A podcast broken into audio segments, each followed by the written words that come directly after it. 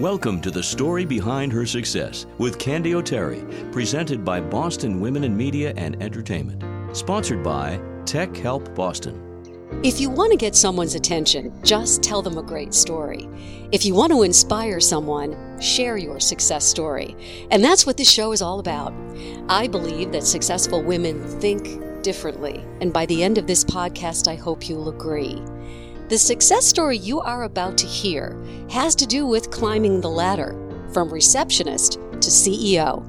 In the spotlight, Karen Kaplan, the woman in this gorgeous corner office at Hill Holliday, one of the nation's top advertising agencies, recognized as one of the most influential women in advertising. She oversees Hill Holliday, EP and Company, and Trilia Media.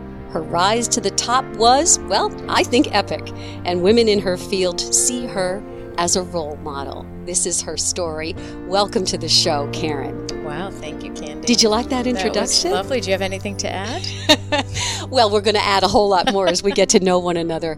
Thank you so much for having me today in this beautiful office. My pleasure. What a gorgeous day in Boston. You get to be surrounded by all the cityscapes. Does that inspiring?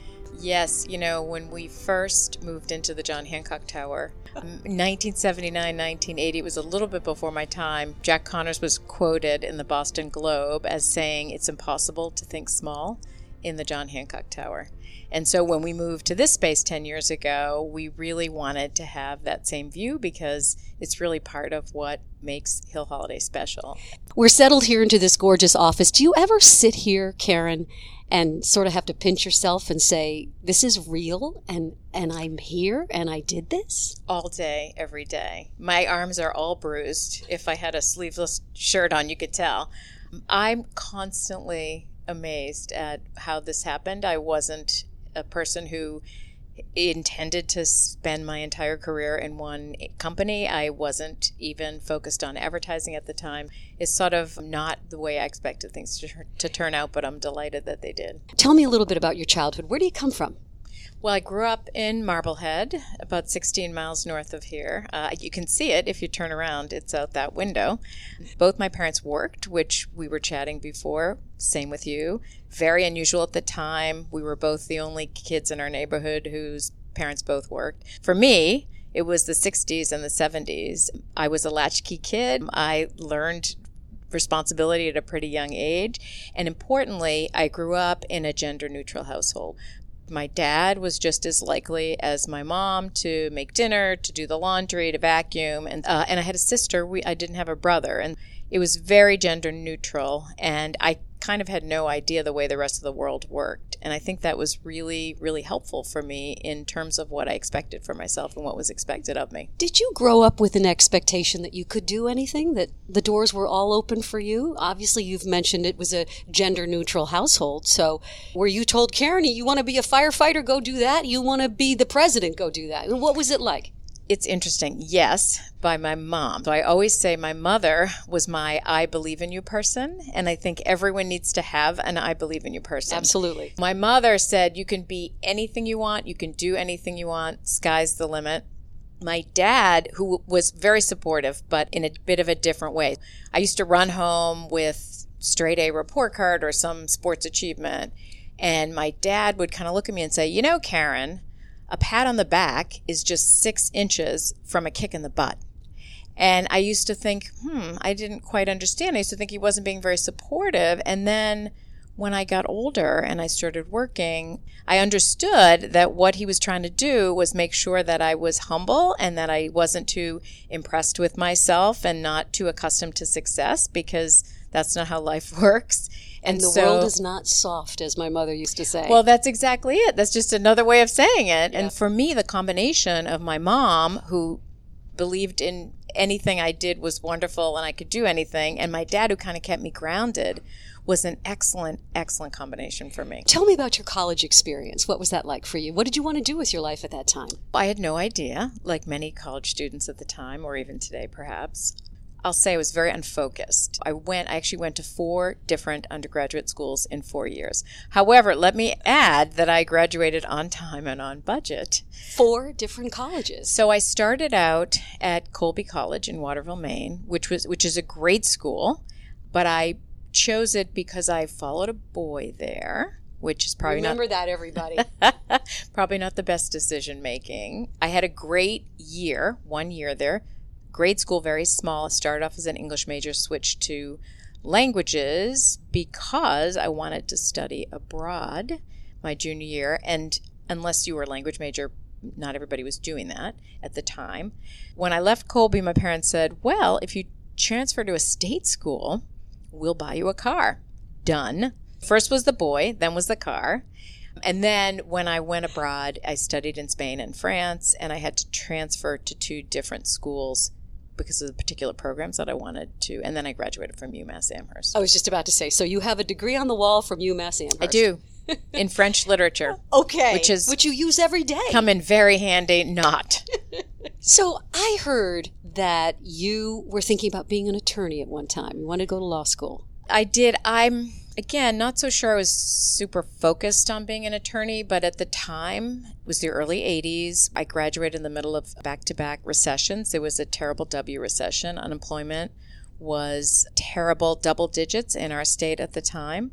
I just really thought it would delay the inevitable in terms of having to get a job. And I thought a law degree, I could practice law, I could go into business politics. A law degree wouldn't hurt. And I just figured I'd get a couple more years to figure it out. I moved home after graduating. I actually lived in an apartment for a short while, ran out of money, moved home. My parents said, "Well, good for you. You can go to law school just as soon as you've like saved up enough money to begin to pay for it because we're done." Which is a great message to send, right? Yes. So I'm going to guess that you saw an ad in the paper for a receptionist for this company called Hill Holliday. Tell me, how did you find the job, the original Hill Holliday receptionist job? My sister worked at a company, and they're actually in the building next door. It was called something different at the time, but it's Wellington Management now. She was in finance, knew I wanted to get into law potentially. Wouldn't it be great to have a job for a year in law while saving up money to go to law school?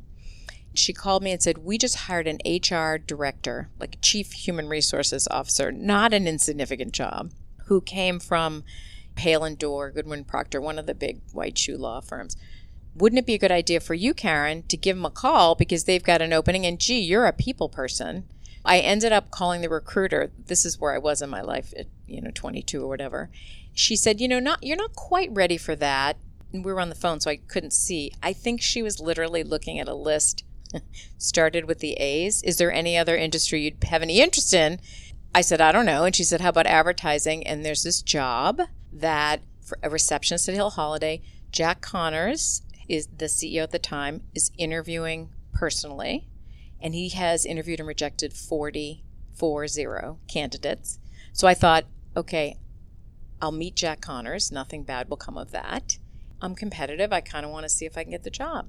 That was as far forward as I was thinking at the time. And this is a man who would become probably, well, your lifelong mentor Yes. and a really important person in your life. Yes. Tell us about that interview with Jack. I'll say before we even get there, I showed up early, or maybe he was running late, a very busy man. And I had about 20 minutes to sit in the lobby. And I remember that was like a very important 20 minutes because I observed there were a lot of hallway conversations, chance meetings. Everybody was young. I liked the energy, I liked the vibe. And I started thinking, maybe I I can do this. I can do this, and maybe I do want this job. I have no memory of the interview, and when you when I asked Jack why he hired me, he doesn't have any idea. I think he was just exhausted. He's like, whoever walks through that door next is getting this job. I really don't know, but I started. I was offered the job right away. I, I think I interviewed on a Thursday, started on a Monday, and off to the races we went. You know, my experience in radio is very similar to yours in advertising, in that I was hired as the secretary to the program director. When people ask me about my rise in radio, I tell them it took a while mm-hmm. because first impressions are everything. People saw me as the secretary to the program director, so why is she on the air? That kind of thing. So, very often when you start at the bottom, the rise is gradual because you keep having to prove yourself over and over again. Tell us about your experience. Well, you do. You really have to prove yourself in reality, but then perceptually, you have to redefine yourself. Yes. And that's a really hard thing to do. And I often talk about the hardest thing for me along the way was there were many times where I reported to an individual one day, and then the next day they reported to me. And that's really tricky. I'm sure there are people today who I worked with in their early 80s who probably get can't believe I'm CEO who you know haven't seen me in 30 some odd years but that to me having had that experience and I'm sure you uh, feel the same way Yes. I always give people a chance to redefine themselves I'm not about labels or titles I don't know who reports to whom here half the time I just sort of judge you on the merits of what you're doing at the time. That leads me to my next question, Karen. I'm a big believer in talent will not be denied, and the cream always rises. How do you tell someone's got talent? For me, I, t- I talk about there are three characteristics that I look for in the background of the person, what job they're looking for. You've got to be curious, you've got to be open, and you've got to be collaborative. And if you're curious, open, and collaborative, I can teach you everything else. Those are the kinds of people that I look for. And again, that to me allows you to be open to redefining yourself, to unlearning things that you might have learned along the way before you can learn new things. I think humility is incredibly important. I think empathy is incredibly important. We have a lot of fun with the double H's of Hill Holliday. So we describe our culture and our people as hungry, humble, and human, which I think is just another way of saying curious, open, and collaborative. That's the success criteria. When you look back on your career over all of these years, give me a couple of the big major stepping stones. Receptionist to blah to blah to blah. Give me just a, a little version of how that went. I have to say they were Yeah, small stepping stones. And you, Candy, were a step ahead of me. I had the hardest time getting the second job because I didn't have secretarial skills.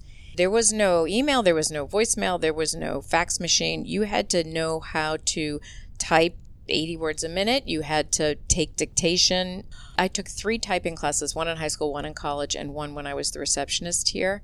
I still don't really know how to type. I have to look at the keys. I really struggled. The second job was the hardest job for me to get. Finally, there was one position that became available that was traffic assistant. It's a job you probably well know it. Yes. Working in radio, it doesn't exist anymore. I guess it would be project management today. But it was actually part of the creative department. There was one big thing every week I had to type, which was called the traffic sheet. So it was 16 pages, double sided, stapled, and really you were just updating the status of every project in the agency and then you had to copy it and it had to be on everyone's desk by 8:30 Monday morning. It was sort of the bible that we all lived and died by. We had one Wang word processor in the entire agency and it was located outside my boss's office in the hallway in plain view. Unfortunately, in order to get the job, I didn't exactly lie, but she said, "Can you type?" And I kind of said, "Can, Can I, I type?" Which I didn't really answer, but I think she got the impression I could. So I used to have to come in on the weekends, and all day Saturday I would type it, and all day Sunday I would copy it. If I may tell you a little story that sort of propelled me forward for, for decades. Please support our sponsors. They make this show possible. More than 30,000 families and businesses have trusted TechHelpBoston.com since the year 2000. Dave Almazian, president of Tech Help Boston, with the reasons why. It's really about forging a relationship and having a trusting relationship because your technology is very personal to you. It used to be in the old days that things were private. When you're online, nothing is private anymore. And we want to make sure that that information is kept confidential and with somebody that you trust and you feel comfortable with. You can trust Tech Help Boston to keep your computer and systems running right. Call 781 484 1265 or visit techhelpboston.com. That's techhelpboston.com. While you're enjoying the story behind her success, I'd like to jump in for just a moment and tell you about another podcast about success that you might like. It's called The Language of Business. The goal is to inform and inspire entrepreneurs and anyone thinking about a startup. You'll hear from a wide range of entrepreneurs about tactics that lead to success and about tactics that don't. Our host is Greg Stoller, Harvard MBA and senior lecturer at Boston University Questrom School of Business. The Language of Business podcast, available in the same place that you found the story behind her success. Thanks for listening. Now, back to Candy. I came in one of the first weekends. I typed it on a Saturday. Came in on Sunday to copy it. And by the way, the copier was the size of a toaster oven. It was not a big copier. And so it was a big job for a small copier. I turn it on. It's, you know, you have to wait, warming up, warming up, warming up, tapping my toe, hand on the hip. And then it turns on and it's jammed. I've got this very strong sense of social justice. So I'm thinking, well, who the heck went home on a Friday night and left the thing jammed? So I'm flipping open the doors and the orange levers and I'm going to find this offending piece of paper. And I, I finally find it. And it's, it's like accordion shaped kind of burnt on the edges and it's like wrapped around the drum and I kind of put two fingers in and I extract it and I I want to know who. So I put it on top of the copier and I smooth it out and it's the salaries of all the senior officers in the company. Now, I grew up in a pretty modest household. When I tell you I didn't know anyone made six figures in the whole wide world, and I remember thinking, okay, I could spend some serious time at this place. This, this is, is, a great story. I never told that story until Jack Connors retired in 2006. It's instructive. What's your leadership philosophy? For me, I think the most important trait in a leader is empathy. I don't know whether I came into the job thinking that or I learned it along the way as I had the same 17 jobs everybody my age has had. I've just was lucky enough to have had them all at Hill Holliday. But I read recently that the CEO of Microsoft, Satya Nadella, and I think he wrote a book about it, that he talks about empathy as being the most important characteristic, and I wholeheartedly agree. And if you look at how Microsoft is doing now versus how it did under the previous CEO, who was a brilliant man and very talented, but not as empathetic. I think empathy makes all the difference in the world in terms of how you lead people. We've talked earlier about what an important role Jack Connors played. I have to think that when you got to the place where there was a succession plan, there must have been a conversation with you and Jack. Can you share some of that with us? Jack's successor was a guy named Mike Sheehan, who was my boss. Mike was CEO for 10 years, and I was president. But interestingly, Jack kind of made both moves at once. Mike and I were always sort of bookended together. When he became president of the Boston office, Jack made me managing director of the Boston office. When Mike became our national president, I became president of Boston. When Mike became CEO, I became national president. I'd like to think Mike would have chosen me as his successor. He didn't really have much of, of a choice. And so Jack, interestingly, he kind of set up the successor and the successor to the successor. And if you think about he's the only surviving founder and how incredibly important this place that he founded when he was 25 years old with three partners. We're going to be 50 years old on Sunday, this Sunday, May 13th. And we're going to celebrate our 50th anniversary on Mondays. Jack had a lot of. He had forth, you in the back of his mind for a long, long time. You know, as Jack says, you jump from rock to rock and you hope the rocks get bigger and not smaller. And yeah. that's kind of my story. You have been instrumental in helping big brands like Dunkin' Donuts, Bank of Boston, Johnson & Johnson break through what we call the noise of advertising in the marketplace to be seen and to be heard. In your opinion, Karen, sitting where you are now, what is the secret to a great campaign? I have to go back to empathy because I think the same traits that make you a good leader in your company if you can express that in your work for clients. Jack used to say everybody gets a custom cut suit of clothing. There's no off the shelf solution. Sometimes you look at agencies' work and it all looks similar. They have a little bit of a cookie cutter approach or a particular pattern. And at Hill Holliday, every client gets their own campaign. And for that, you really have to get to know your clients, their customers, how they make money, and you really have to be able to figure out how to empathize so that you can craft communication strategies for them that are authentic, that you're not sort of imposing something on them. America Runs on Dunkin' is a great example. If you look at Starbucks and all the competitive brands, only Dunkin' can say America Runs on Dunkin'. When you go to the parking lot and you see all the pickup truck next to the Lamborghini, next to the VW Bug, next to the BMW, America truly runs on Dunkin'. That tagline was something, as an example, only Dunkin' in their category could say. You couldn't attribute that to any other competitor. Advertising is one of those industries where it's kind of sexy and it's fun and it's creative and it's all those things, but it's also hard work. It's not really nine to five. What do you say to a young woman who wants to, to get into this business? What does she need to bring to the table? I think it's a great business for young people because it's a business of ideas, and ideas are the great equalizer.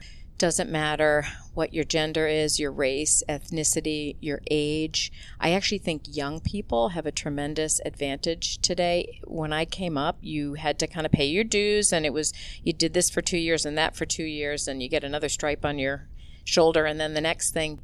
I think we're about the same age, so we're digital immigrants and digital natives don't have to learn so much of what we had to learn. Yeah. And we're really excited about Gen Z. They're getting ready to come into the workplace. They're a little bit younger, but they're the first generation where they just grew up with the technology. Digital, social, mobile communications always existed, and they come in ready to go. You have a tremendous advantage. The playing field is very level right now for young people. If you really pay attention, you have to be careful because there's so much distraction today. Original ideas require that you pay attention. You can't come up with an original idea while you're texting or watching Netflix or doing a million other things. You've got to really focus. If you can come up with original ideas and you understand how to distribute and implement, this is a great business for you. The next few questions I ask, I ask of everybody who sits where you are today. When an obstacle is in your path, how do you get around it? So I always pictured myself, literally, the image in my mind, that I was in a bumper car. And if I hit a wall, which we all do, I would just sort of picture myself backing up and turning 10 degrees to the right or backing up and turning 10 degrees to the left and just thinking you're going to hit walls, but there's always a way. There's always a way. You have championed many causes. Tell me why some of these are so important to you. For me, life is all about impact. Every night when I go to bed, I think, what impact did I have today? And it could just be kindness that kind of like a retail impact, one to one kindness that you showed someone, or it could be something that you did for an organization. I gravitate to community service, anything for kids, children, and families, health care. I think the arts are great and the environment. I think these are all really important things. But my focus has always been on really people who, for through no fault of their own, were kind of dealt a crappy hand in life. I think people have no idea what they're capable of, and I think a little bit of love and encouragement goes a really long way. What do you wish you knew Karen Kaplan, when you first got started? And can you pass along a little piece of wisdom to our listeners today? So many things. I guess I don't have a lot of regrets. When I think back, the only regrets I have are around not speaking up, having an idea, but editing myself, which I think women tend to do more than men, and younger people tend to do more than older people. I remember countless meetings where I was maybe the only woman in a room, having a great idea, editing myself, saying, oh, that's not good enough, and not articulating it, and then having somebody say it two seats down from me, and everybody applauds. And, it, and I would have said it better, by the way. Mine was slightly better, always. And so, this idea of editing yourself and self doubt, it's a really bad thing. I'm a big fan of Arianna Huffington. She calls it the annoying roommate inside our heads. And she says you have to evict the annoying roommate in your head. I would say don't doubt yourself, don't edit yourself, and put yourself out there and put your ideas out there. As we sit here in this incredible office, surrounded by all these creative people, as I look around Hill Holliday right now, what is your definition of success at this point in your life? I would have to say it's around impact. I have a lot of mentors, but I mentor a lot of people. And at this point, this deep in my career, my secret around mentoring is that I get more than I give. So I actually learn a lot from my mentees. And it's my pleasure to spend time with people who hopefully I can be helpful to. but then in sort of unexpected ways are always helpful to me. You know, we always need somebody in our lives who is our biggest fan, that person who is an objective third party when they need to be, but who also gives us strength and courage and love when we need it. Who is that person for you? My parents are 85 and 88. They're just having the time of their lives. They live in southern Florida. They live in a golf community I call it the 13th grade. They're very social. My mom and dad just still inspire me, and their marriage is amazing. And my husband and I are going to be celebrating our 35th wedding anniversary in August. And so I take a lot of inspiration from my parents, who I think have lost track at this point. This has been quite a life, hasn't it? Yeah, this has been pretty good. No complaints. I want to say thank you so much for being my guest this week on The Story Behind Her Success. Karen Kaplan. My pleasure. Thank you, Candy.